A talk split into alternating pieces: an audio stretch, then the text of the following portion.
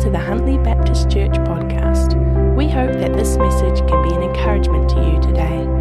Please feel free to contact us at huntley.baptist at extra.co.nz or visit us at huntley.baptist.com. Did you know that the Bible uses these terms? Did you know that's in the Bible? Say it out loud. What does it say? King of kings, Lord of lords, God of gods. In Revelation chapter 19, verse 16, it talks about the rider on the white horse. It says, on his robe and on his thigh, he has this name written, King of kings and Lord of lords. And in Deuteronomy 10, 17, uh, this is Moses speaking, and he says, For the Lord your God is God of gods and Lord of lords, the great God, mighty and awesome. Wow. Uh, so what am I mean to say? Any questions? That's pretty much the answer, isn't it? Okay. So let's have a think about that. King of kings. Are there any other kings? Are there any other kings? Well, there's Pharaoh, wasn't there? He was king of the Egyptians. And there's this King George of England. He was a good king, wasn't he? Helped uh, many countries come through the Second World War. And there's the King of Tonga. And there's the King of Thailand. And there's this king. I wonder if you know who this king is. Do you know? Who knows? You don't.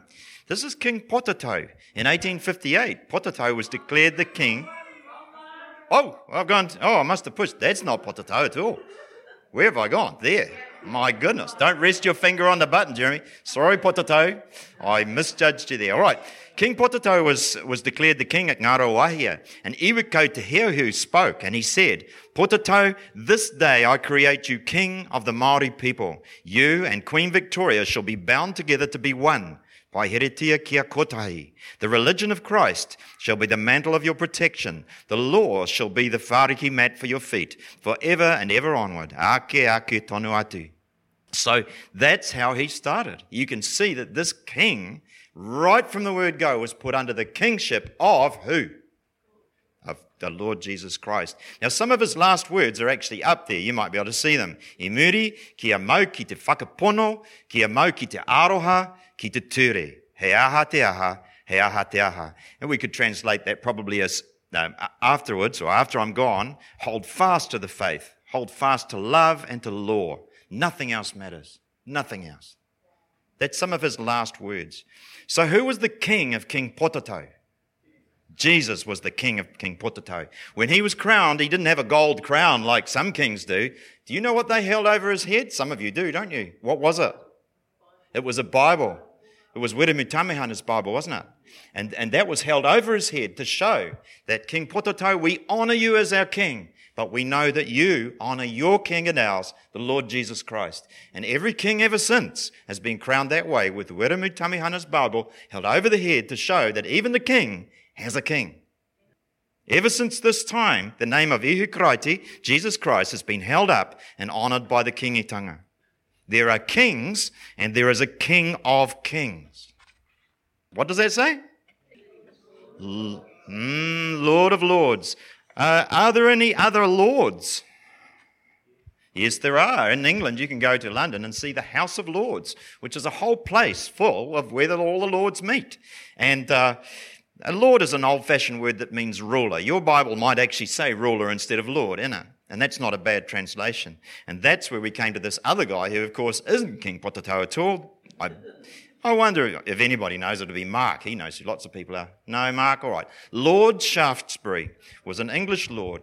Now, he came from a home where his parents did not love him. He went to a school which was cruel. But somehow, thanks, in fact, to a housekeeper who shared the gospel with him, he came to know the Lord Jesus Christ as a teenager and he dedicated his life to his Lord. He was a Lord and he dedicated it to his Lord, the Lord Jesus Christ. The first thing he noticed as a young man was that mentally ill people in England at the time were treated absolutely terribly, chained on bales of straw where they just pooed and weed in the bed and they were left there. Some of them locked in spaces so small that they couldn't stand up and they, they, were, they were sort of just, just left alone and, and it was absolutely disgusting. And he realized that each of those people was a real person and that they're there in the image of God. And so he brought in a lot of reforms where mentally ill people had to be cared for and treated as if they were real people because they were. And then later in life, he's more famous for all the work he did to free the child slaves of Britain. Children, as young, very young children, were sent down the mines, they were sent into factories, they were given dangerous, dirty work. And Shaftesbury, being a lord and being in parliament, could do something about this. And he did. And laws were brought in that children had to be treated well. And it's thanks to Shaftesbury, largely, that in New Zealand today, uh, because, after all, uh, after the Treaty of Waitangi, New Zealand adopted the British system, is that mentally ill people are looked after, and that children cannot be abused, and that slavery cannot happen. All right?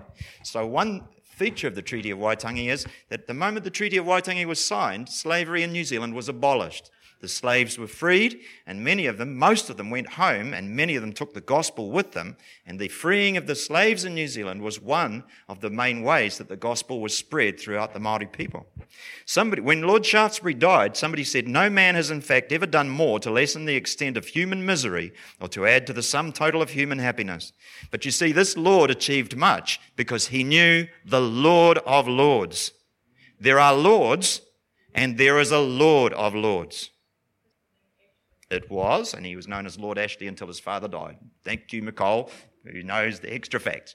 Okay, but his real name, he was Lord Shaftesbury. He was, I'm not making it up. He was the Earl of Shaftesbury, but he was a lord. Okay, God, King of Kings, Lord of Lords, God of Gods. Are there other gods? If you said yes or no, I'll say you're correct both times. But the Bible is full of references to other gods. False gods, sometimes they're called, foreign gods. If you go to Rarotonga, you can see Tangaroa all over the place. Some of you may have done. Th- Hindus worship so many thousands of gods that some people say there are more gods than Hindus. I don't know if that's true. And does that affect us at all? I mean, does this happen in New Zealand? Who is this? This is the New Zealand Army. And in 1994, the New Zealand Army was given a Maori name. The Maori name is Ngati Tumatauenga. All right, that the people of Tu of the angry face. That's their Maori name. That's what it translates as. Tumatauenga, Tu of the angry face, is the primary god of war in Maori mythology. In Maori creation stories, Tu suggested to kill his parents to allow light into the world. After they instead separated, he wars with his brothers. Now, Tu was held in great respect before the gospel came to New Zealand, and traditional Maori society had constant warfare. And now, Tumatauenga gives his name to the New Zealand Army. So there are other gods written about in the Bible many times and affecting our lives right now. But we serve the God of gods. A few weeks back, Murray told a story, and uh, he told the story of, of the Israelites who were losing a battle. Now, when the Israelites were losing the battle, they should have looked at themselves and said, Hey, God always goes to fight for us. Why isn't he this time? And the answer is, of course, because something is wrong with you. You moved, God didn't. But they didn't. They reached for an easy solution. Do you remember what they did? Does anybody remember what they did? They sent for the Ark of the Covenant to be brought into the battle. Now, the Ark of the Covenant was an absolutely amazing, uh, fancy box, right? It was a beautiful thing. It was the taonga of taongas for this nation. And what they believed is that God, God's presence went with this box, and it did. And that if they brought that into the battlefield, then God would be with them and they would win. People do this all the time. They think that rituals will save them. They think baptism or doing the Last Supper will save them. They look to icons, which are religious pictures, statues, and buildings. If I go in this religious building, I'll be safe. They make the sign of the cross. No, get away from me. All right, and and or, or like this. They use holy water. They use the Bible like it's a, it's a no, you can't come near. Here's the Bible. They missed the point. See, the point of the Bible is you meant to open it and read it. Okay, so so th- they look for a magic trick. That's what people do. So some people some people think that they can wear something that will protect them. Uh, like our dear friends, the Mormons, wear that special underwear. And they think that if, so long as they wear the special underwear, they're protected. Okay? Uh, and people can say, Can you bless this taonga? Yes, we can bless the taonga. I have done so. But please don't think that this taonga will protect your daughter when she's disobeying God and disobeying her parents. The point is actually that if your daughter is walking with God, He will protect her. And if she isn't, the taonga, the taonga ain't going to do it. Wear the taonga as a reminder but not as a magic trick.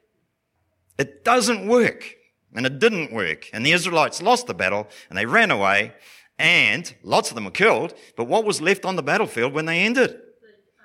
The Ark of the Covenant, this most precious taonga of all. They never should have shifted it. All right? Don't look for magic tricks. It's the presence of God Himself. And and that depends on our walking with Him. So they ran away, the ark got left behind, and the Philistines now had it. Now they realized that it was a hugely valuable taonga. Eli's sons were killed. He was the priest. Eli the priest died of shock. What a terrible day for Israel. What a terrible day. It was like they'd lost everything. They'd lost their priests. They'd lost lots of their soldiers. And they'd lost the thing that to them symbolized the presence of God Himself. No, He didn't. That's for sure. All right, chums, on with the, with the story. 1 Samuel chapter 5, and we're going into chapter 6 too. It's headed up in my Bible, the Ark in Ashdod and Ekron. After the Philistines had captured the Ark of God, they took it from Ebenezer to Ashdod. Then they carried the Ark into Dagon's temple and set it beside Dagon. Why did they do that? Dagon was their god, the fish god. Why did they do that? Everyone's going, I don't know why they did that. This is why they did it. This was an offering of war, you see. They believed that their God had beaten the other God. So they bring their thing in and say, Here we are, Dagon, the Ark of the Covenant, all yours.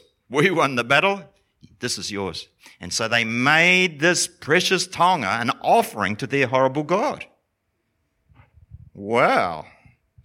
Dagon the fish god was a stone statue, but false gods do have a power, an influence, a grip on a culture, including ours. The Bible talks about principalities and powers, the unseen rulers of this present darkness. Dagon was the principality and power of the local Philistines. Now, in the same way, although I said the ark wasn't God, the true God had chosen to be present in a special way wherever the ark went. So, in a way, the Philistines had put two gods in a room together not to see what happened, because they knew what happened. Dagon had won. But what actually did happen? Well, verse 3 says, When the people of Ashdod rose early the next day, there was Dagon fallen on his face on the ground before the ark of the Lord. God of gods. Who does a God worship? Our God, Yahweh the Almighty. That's who. They took Dagon and put him back in his place. But the following morning, when they rose, there was Dagon, fallen on his face on the ground before the ark of the Lord. His head and hands had been broken off, and they were lying on the threshold. Goodness.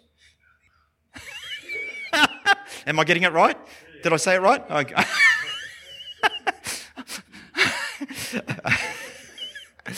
All right. So, so his feet, his head and hands had been broken off and were lying on the threshold. Only his body remained. So that day, the priests of Dagon watched the work of Yahweh and realized that he, Yahweh, our God, is the God of gods. He certainly was the God of Dagon. Verse 6 The Lord's hand was heavy on the people of Ashdod and its vicinity. He brought devastation on them and afflicted them with tumors. An old version of the Bible says, And rats appeared in their land, and there was death and destruction throughout the city. When the people of Ashdod saw what was happening, they said, The ark of the God of Israel must not stay here with us, because his hand is heavy on us and on Dagon our God. So they called together all the rulers of the Philistines and asked them, What shall we do with the God of Israel? They answered, Have the ark of the God of Israel moved to Gath. So they moved the ark of the God of Israel.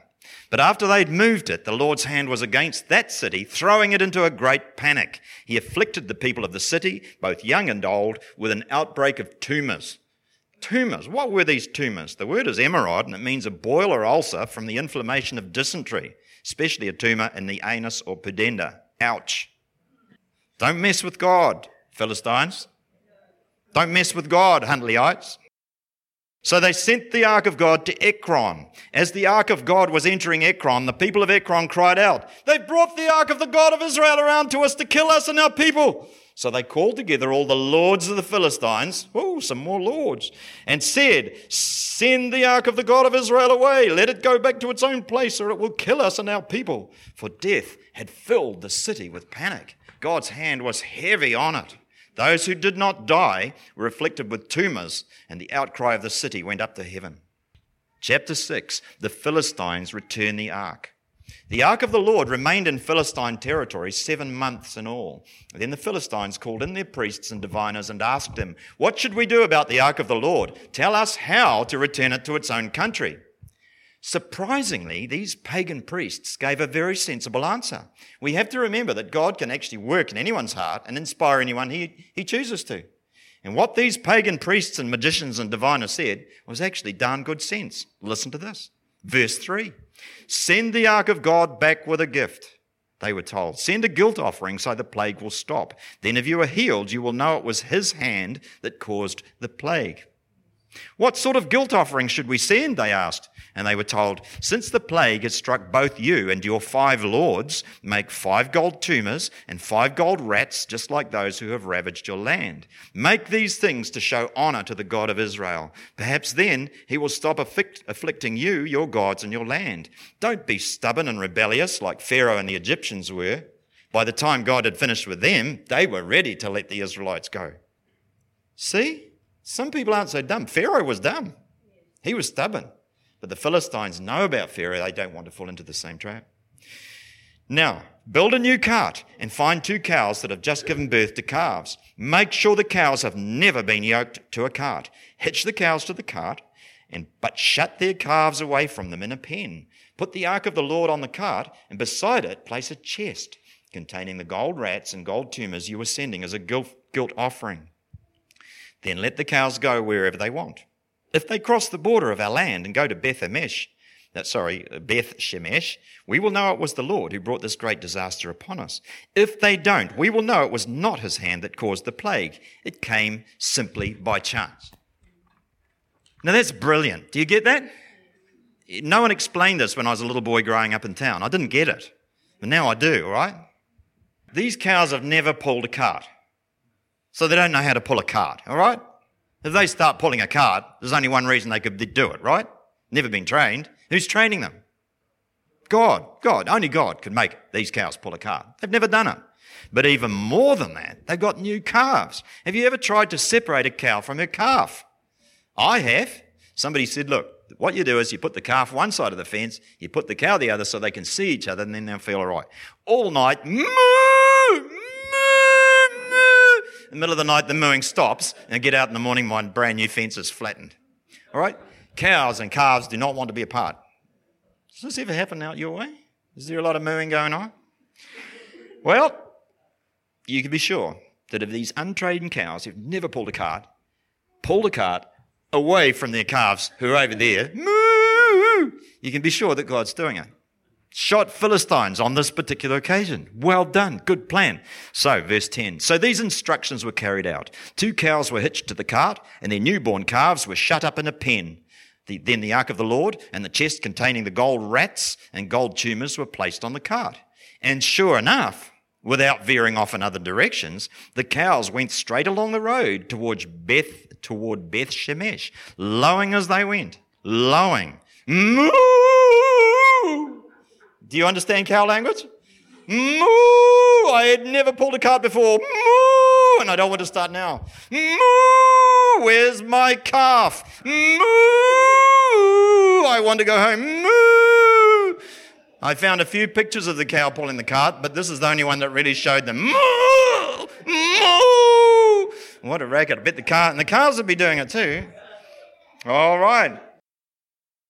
The lords of the Philistines followed them as far as the border of Beth Shemesh. So who's walking behind the cart? You can't see it in that picture. Five people. Who are they? The lords of the Philistines are walking. They're walking behind it to see what happens, as you might, because it's getting interesting, isn't it? Verse 13 The people of Beth Shemesh were harvesting wheat in the valley, and when they saw the ark, they were overjoyed. The cart came into the field of a man named Joshua and stopped beside a large rock. So the people broke up the wood of the cart for a fire and killed the cows and sacrificed them to the Lord as a burnt offering. Several men of the tribe of Levi lifted the ark of the Lord and the chest containing the gold rats and gold tumors from the cart and placed them on the large rock. Many sacrifices and burnt offerings were offered to the Lord that day by the people of Beth Shemesh. The five lords of the Philistines watched all this and then returned to Ekron that same day. So that day, five lords watched the work of Yahweh and they realized he is the Lord of lords, King of kings, Lord of lords, God of gods. That was in Bible times. Do we ever, ever have encounters like that these days? Confrontations between spiritual powers? Times when our God clearly demonstrates that He is the God of gods and the Lord of lords? Yes, we do. I'm going to read you a story and then I'm going to tell you a story that I heard right here in this building. Here we go. All right, this, this little story I'm going to tell you from the book Megashift by James Rutz tells about a team of prayer warriors who actually traveled around praying in places uh, that the kingdom of God would come. And this talks about them going to a place in Zimbabwe called Mount, Mount Injalele in the Matobo Hills, 2,000 square kilometers of reddish granite. Though remote, the region was a popular destination for pilgrims, many of them presidents, kings, or tribal chiefs. For many years, they'd come to Injalele to seek, to seek advice and guidance. There, an oracle supposedly spoke to them out of a large crack on the backside of the mountain. Oh, it's symbolic, isn't it? You may safely assume that any advice coming from the crack was of extremely poor quality. Yet over the years, had become such a busy shrine that the witch doctor network across southern Africa had built four temples around the edge of the crack. Temples to what? They were witch doctor temples. So the team prayed. They worshipped God. They repented for the sins of their people in worshipping demonic gods. They vociferously, that means loudly, decreed the downfall of the evil powers and declared the ownership of the land transferred to the kingdom of Christ. And then they left for the next stop. Shortly afterward, God hit and hit hard. All four of the temples were struck by lightning and totally incinerated. As you can imagine, it was all over the region's newspapers and on everyone's lips. Within two days, the most respected witch doctor in the whole of southern Africa arrived to assess the damage and see what could be done to restore the site. Though it was a cloudless day, he was struck by lightning and killed on the spot. Then came the storm. You may have seen the damage reports on world news. The most torrential rains in memory lashed a wide region, washing away whole villages and especially devastating the occult sites and witchcraft training centres, which were numerous there. But in the same west, sorry, but in the western areas, the same storm system made the Kalahari blossom like a garden. There, where many Christians lived, the land was transformed into a greenhouse of trees, lush grass, blooming plants, flowing streams, and wild game, virtually unseen for at least a century. The locals are awestruck, and the fear of the Lord has fallen on the whole territory. The plot is still unfolding, but as I understand it now, we are tracking the fortunes of the last 19 or 20 top leaders to visit Injalele. Except for Robert Mugabe, president of Zimbabwe, they all died not long after the intercessors came through. So I asked you a question Does this sort of thing ever happen nowadays? It does, all right? Now that's, that's spectacular, isn't it? But these encounters can happen in ways that you could see more as being on the scale of our life, all right? There was a woman called Chris Bull who used to come here. She was a children's worker. Some of you would remember her. Chris Bull was talking to me about a spiritual encounter that they had. They ran a children's camp. The point of the children's camp was to introduce children to the Lord Jesus Christ. But at this camp, everything was going wrong, especially if they tried to share the gospel. There was a lot of disruption, a lot of noise and racket went on, and it all came from one family three siblings, three children. It was like they were put there by Satan to stop God's work happening. So all the leaders had a prayer, and they started to pray that God would work in the hearts of these three children. And while they were praying, one of the leaders said, I can see a picture in my mind's eye of a whole lot of trees. Another leader said, Ah, that will be Tane. These children come from Tokoroa. So they prayed specifically that the Lord Jesus would break the power that Tane had over the minds of these children, and transformation resulted.